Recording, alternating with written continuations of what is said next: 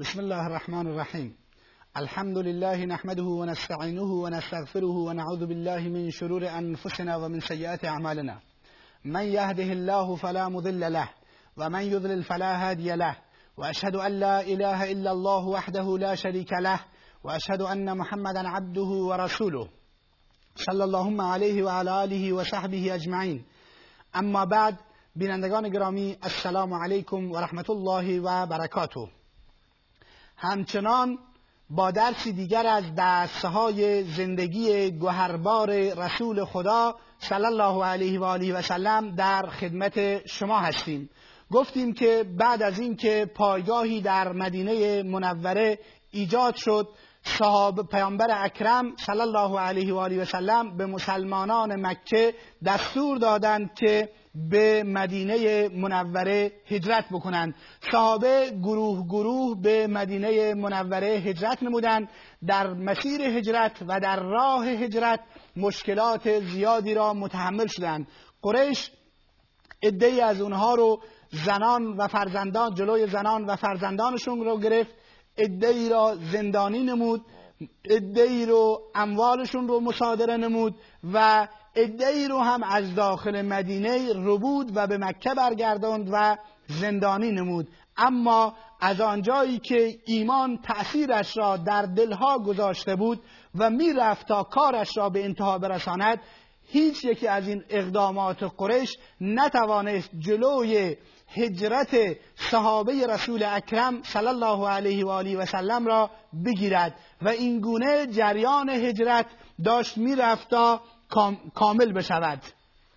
در مدینه منوره هم صحابه و کسانی که مسلمان شده بودند آمادگی داشتند و خانه های خودشون را در اختیار مهاجرینی گذاشتند که از مکه اومده بودند. همه چیزشون رو با اونها تقسیم کردند. خانه رو مال رو زندگی رو غذا پوشاک و هر اون چیزی رو که داشتن در خدمت مهاجرین گذاشتن و این تأثیر ایمان و محبت و اخوت اسلامی رو میرسونه و میرسونه که در اون روز مؤمنین نسبت به یکدیگر چه محبتی داشتند خانه های عمده که در مدینه منوره در اختیار مهاجرین گذاشته شد عبارت بودند از خانه های مبشر ابن عبدالمنذر خبیب ابن اصاف اسعد ابن زراره سعد ابن خیسمه و دیگران که اینها با آغوشی باز با دلهایی باز و خانه های باز و چهره های باز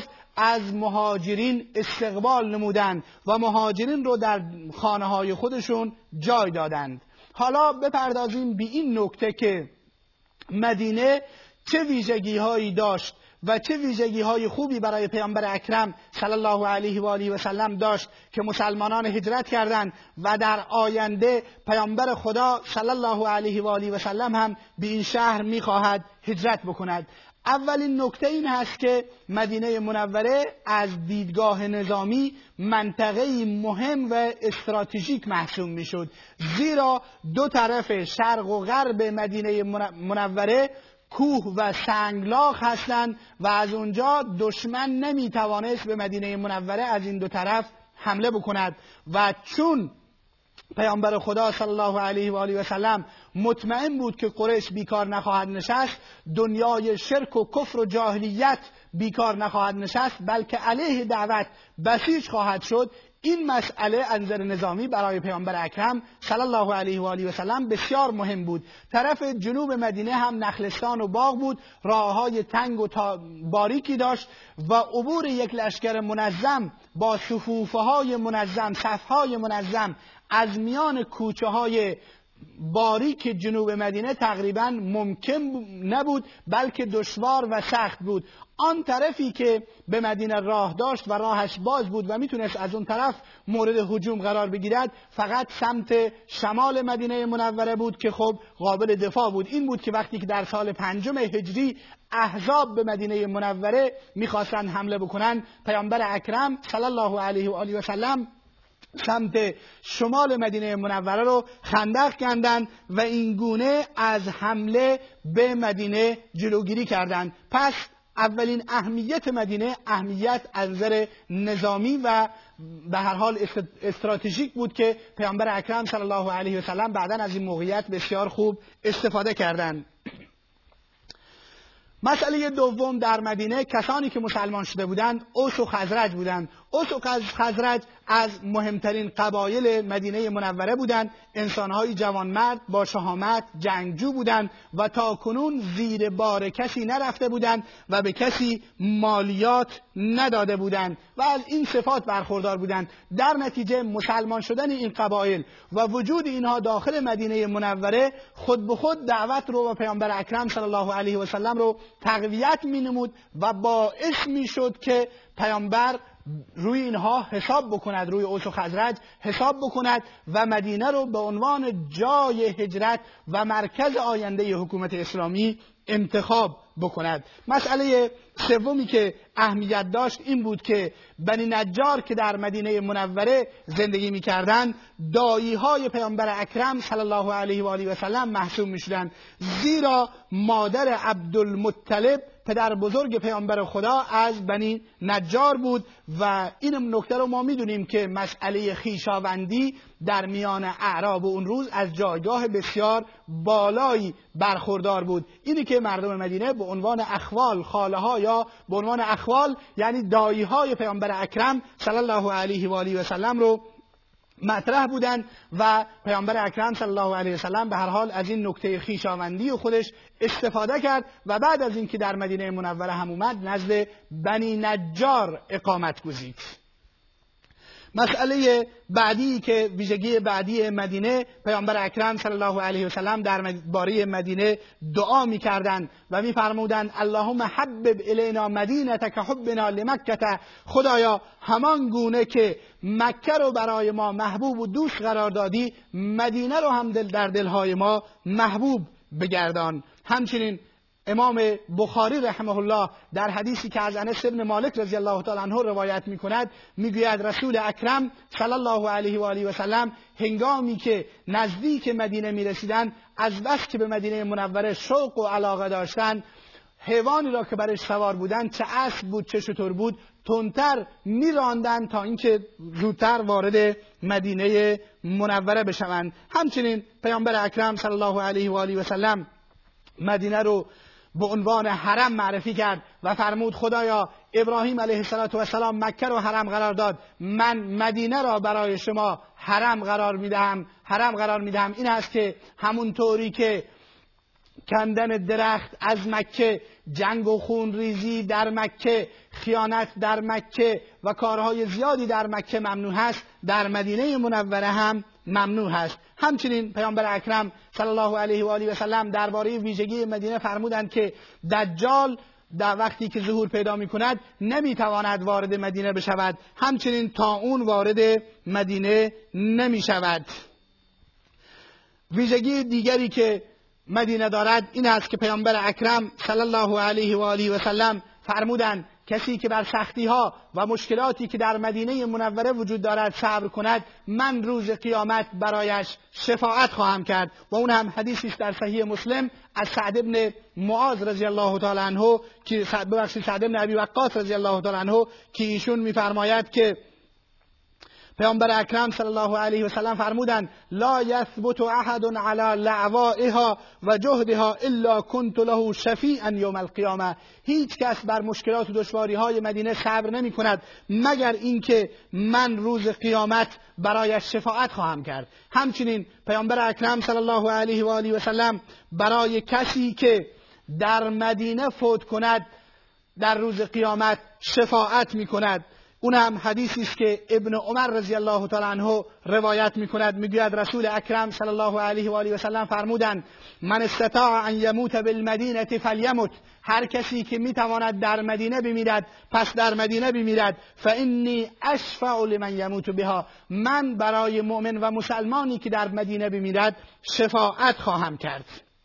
این است که صحیح بخاری از قول عمر ابن خطاب رضی الله تعالی عنه نقل می کند که عمر ابن خطاب رضی الله تعالی عنه همیشه این دعا را میفرمود. اللهم ارزقنی شهادتا فی سبیلک و وجعل موتی فی بلد رسولک. خدایا مرا شهادت در راه خودت نصیب بکن و مرگم را در شهر رسولت شهر پیامبرت یعنی مدینه بگردان. و این گونه این دعای عمر رضی الله تعالی عنه اجابت گردید. و عمر رضی الله تعالی عنه در مدینه رسول خدا صلی الله علیه و سلم در محراب رسول خدا صلی الله علیه و سلم اون جایی که رسول خدا صلی الله علیه و سلم می ایستاد و نماز می‌داد. عمر ابن خطاب رضی الله تعالی عنه در اونجا ایستاده بود و نماز می‌داد که این ابو لولو مجوسی ایشون رو به شهادت رسون. و این گونه دعای عمر ابن خطاب اجابت گردید در مدینه رسول خدا بلکه در محراب رسول خدا صلی الله علیه و سلم در حالی که سر نماز ایستاده بود به شهادت رسید. همچنین جایگاه مدینه پیامبر اکرم صلی الله علیه و سلم مدینه رو به عنوان جایگاه ایمان معرفی کردند و فرمودند که مدینه هر گونه پلیدی رو از خودش ترد می کند اونطوری که در حدیث آمده است که چگونه آتش کسی که آتش آهنگر چگونه پلیدی آهن رو و ناخالصی آهن را دور می کند مدینه اینگونه افراد ناخالص رو از خودش ترد می کند و دور می نماید همچنین در حدیثی که امام بخاری از ابو هریره رضی الله تعالی عنه روایت می کند می‌گوید رسول الله صلی الله علیه و سلم فرمودند ان الايمان لیعرض الى المدینه کما تعرض الحیه الى جهرها. همانا ایمان برمیگردد و در مدینه جمع می شود آنگونه که مار برمیگردد و در مدینه جمع می شود. در نتیجه مدینه ارزش های بسیار بالایی. این محل هجرت رسول خدا و صحابه از ارزش های بالایی شمرده برخوردار هست و ارزش های بالایی دارد. پیامبر اکرم صلی الله علیه و آله و سلم در حدیث دیگری فرمودند که خداوند مدینه رو از شر دشمنان و از توطعه دشمنان حمایت می کند و اون هم حدیثی است در صحیح بخاری که سعد ابن ابی وقاص رضی الله تعالی عنه روایت می کند میفرماید رسول خدا صلی الله علیه وسلم فرمودند لا یکید اهل المدینه احد الا الا الماء کما ینماء الملح فی الماء. هیچ کس برای مردم مدینه توطعه نمی کند مگر اینکه آنگونه که نمک در آب حل و هضم می شود و از بین می رود این توتعگران نیز حل و حزم می شوند و از بین می روند و مدینه رو همونطوری که گفتیم حرم شمرده می شود تمام این فضایل به خاطر این هستند که مدینه رسول خدا صلی الله علیه و سلم صحابه مؤمن را در خودش و در دلش جای داد و حکومت اسلامی در اونجا تشکیل گردید و کتیبه های ایمان و گروه های جهاد و مبارزه و شهادت از مدینه منوره شکل گرفتن و این مرکز اسلامی باعث شد که مسلمانان بتوانند ندای اسلام و ندای حق و ندای توحید را به گوش جهانیان برسانند. مدینه از اونجایی فضیلت دارد و از اونجایی ارزش دارد که در دل خودش رسول خدا صلی الله علیه و آله و سلم رو جای داد. مردم مدینه در کنار رسول خدا صلی الله علیه و سلم و صحابه ایستادند و ازش دفاع کردند و اینها همه ارزش مدینه منوره رو میرسونه. همچنین پیامبر اکرم صلی الله علیه و آله و سلم مدینه رو حرم قرار دادن و در حدیثی که صحیح بخاری روایت می‌کند پیامبر اکرم صلی الله علیه و آله و سلم فرمودند ان ابراهیم حرم مکه و دعا لها و حرمت المدینه کما حرم ابراهیم مکه و دعوت لها. ابراهیم مکه رو حرم قرار داد و برایش دعا کرد. من مدینه رو حرم قرار می‌دهم و برایش دعا می‌کنم. و بعدش فرمود اللهم بارک لنا فی سائها و مدها و خداوند در ساء مدینه واحد وزن و در مد مدینه سا واحد کل و مد مدینه واحد وزنش برکت عنایت بکن. و واقعا مدینه با این دعای رسول اکرم صلی الله علیه و آله و سلم جای پربرکتی گردید. به طوری که صحابه پیامبر اکرم صلی الله علیه و آله و سلم در اونجا زندگی کردند و مهاجرینی که به مدینه هجرت کرده بودند بعد از اون دیگه به مکه بر نگشتند بلکه به زندگی و حیات خودشون در مدینه ادامه دادند و بسیاری از اونها برای نشر دعوت اسلامی به گوشه و کنار جهان رفتند پس به هر حال این گونه بعد از اینکه صحابه پیامبر اکرم صلی الله علیه و آله و سلم به مدینه هجرت کردند مقدمه هجرت پیامبر اکرم صلی الله علیه و سلم به مدینه فراهم گردید. در این اسنا ابوبکر صدیق رضی الله تعالی عنه خدمت رسول خدا صلی الله علیه و آله و سلم اومد و گفت ای رسول خدا به من اجازه بدهید تا هجرت کنم. پیامبر اکرم صلی الله علیه و آله سلم فرمود لعل الله یجعل لك صاحبا. شاید خداوند برایت همراهی قرار دهد تو را با کسی همراه دهد. کند. ابوبکر صدیق رضی الله تعالی عنه از این سخن پیامبر خدا بسیار خوشحال شد. زیرا متوجه شد که پیامبر اکرم صلی الله علیه و آله و سلم در همراهی او و با ایشان می‌خواهد هجرت بکند. سرانجام قریش وقتی که شکست خوردن در این موضوع و در این جریان و نتوانستند جلوی هجرت صحابه پیامبر اکرم صلی الله علیه و آله و سلم را بگیرند تصمیم گرفتند که اون تصمیم اخیر و نهایی و ناجوان مردانهشون رو گرفتن و تصمیم گرفتن که شخص رسول خدا صلی الله علیه و سلم رو ترور بکنن و به گمان خودشون و به زعم خودشون این گونه از شرش راحت بشون. این است که دار ندوه که محل مشورت قریش بود در اونجا تشکیل جلسه دادن سران قریش جمع شدند و گفتند که خب همکنون چه تصمیمی وجود دارد؟ الان باید چه کار بکنیم؟ همهشون صحبت های زیادی کردن بعضیشون گفتن بگیریم زندانیش بکنیم و اینجا نگه داریم تا دعوتش منتشر نشود. اما این رأی مورد پسندشون واقع نگردید. گفتند اگر این شخص رو زندانی بکنیم هر لحظه احتمال دارد کیارانش و پیروانش بیایند و آزادش بکنند و از جلوی ما ببرند. بعضی پیشنهاد کردند که ایشون رو ترد بکنیم از مکه و از مدینه بیرونش بکنیم و تردش بکنیم.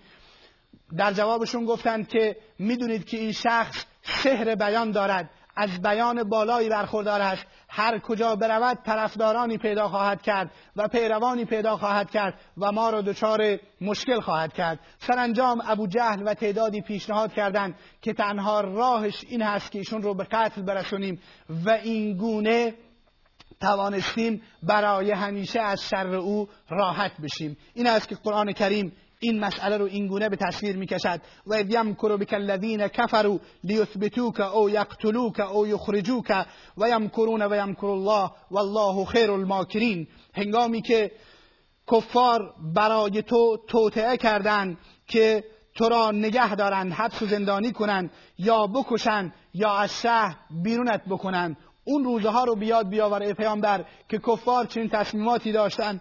و یمکرون و یمکر الله.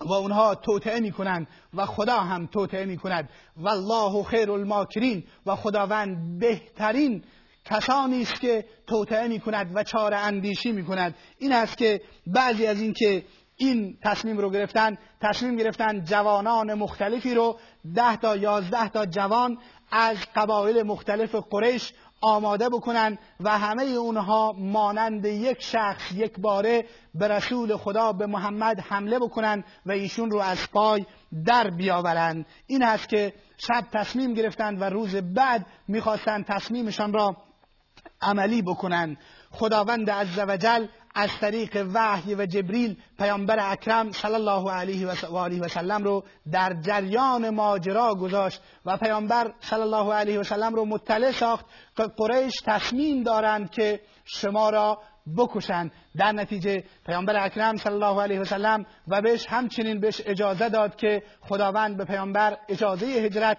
و دستور هجرت داد. در نتیجه پیامبر اکرم صلی الله علیه و سلم به خانه ابوبکر رفت و مقدمات هجرت رو فراهم نمود. وقتمون به پایان رسیده.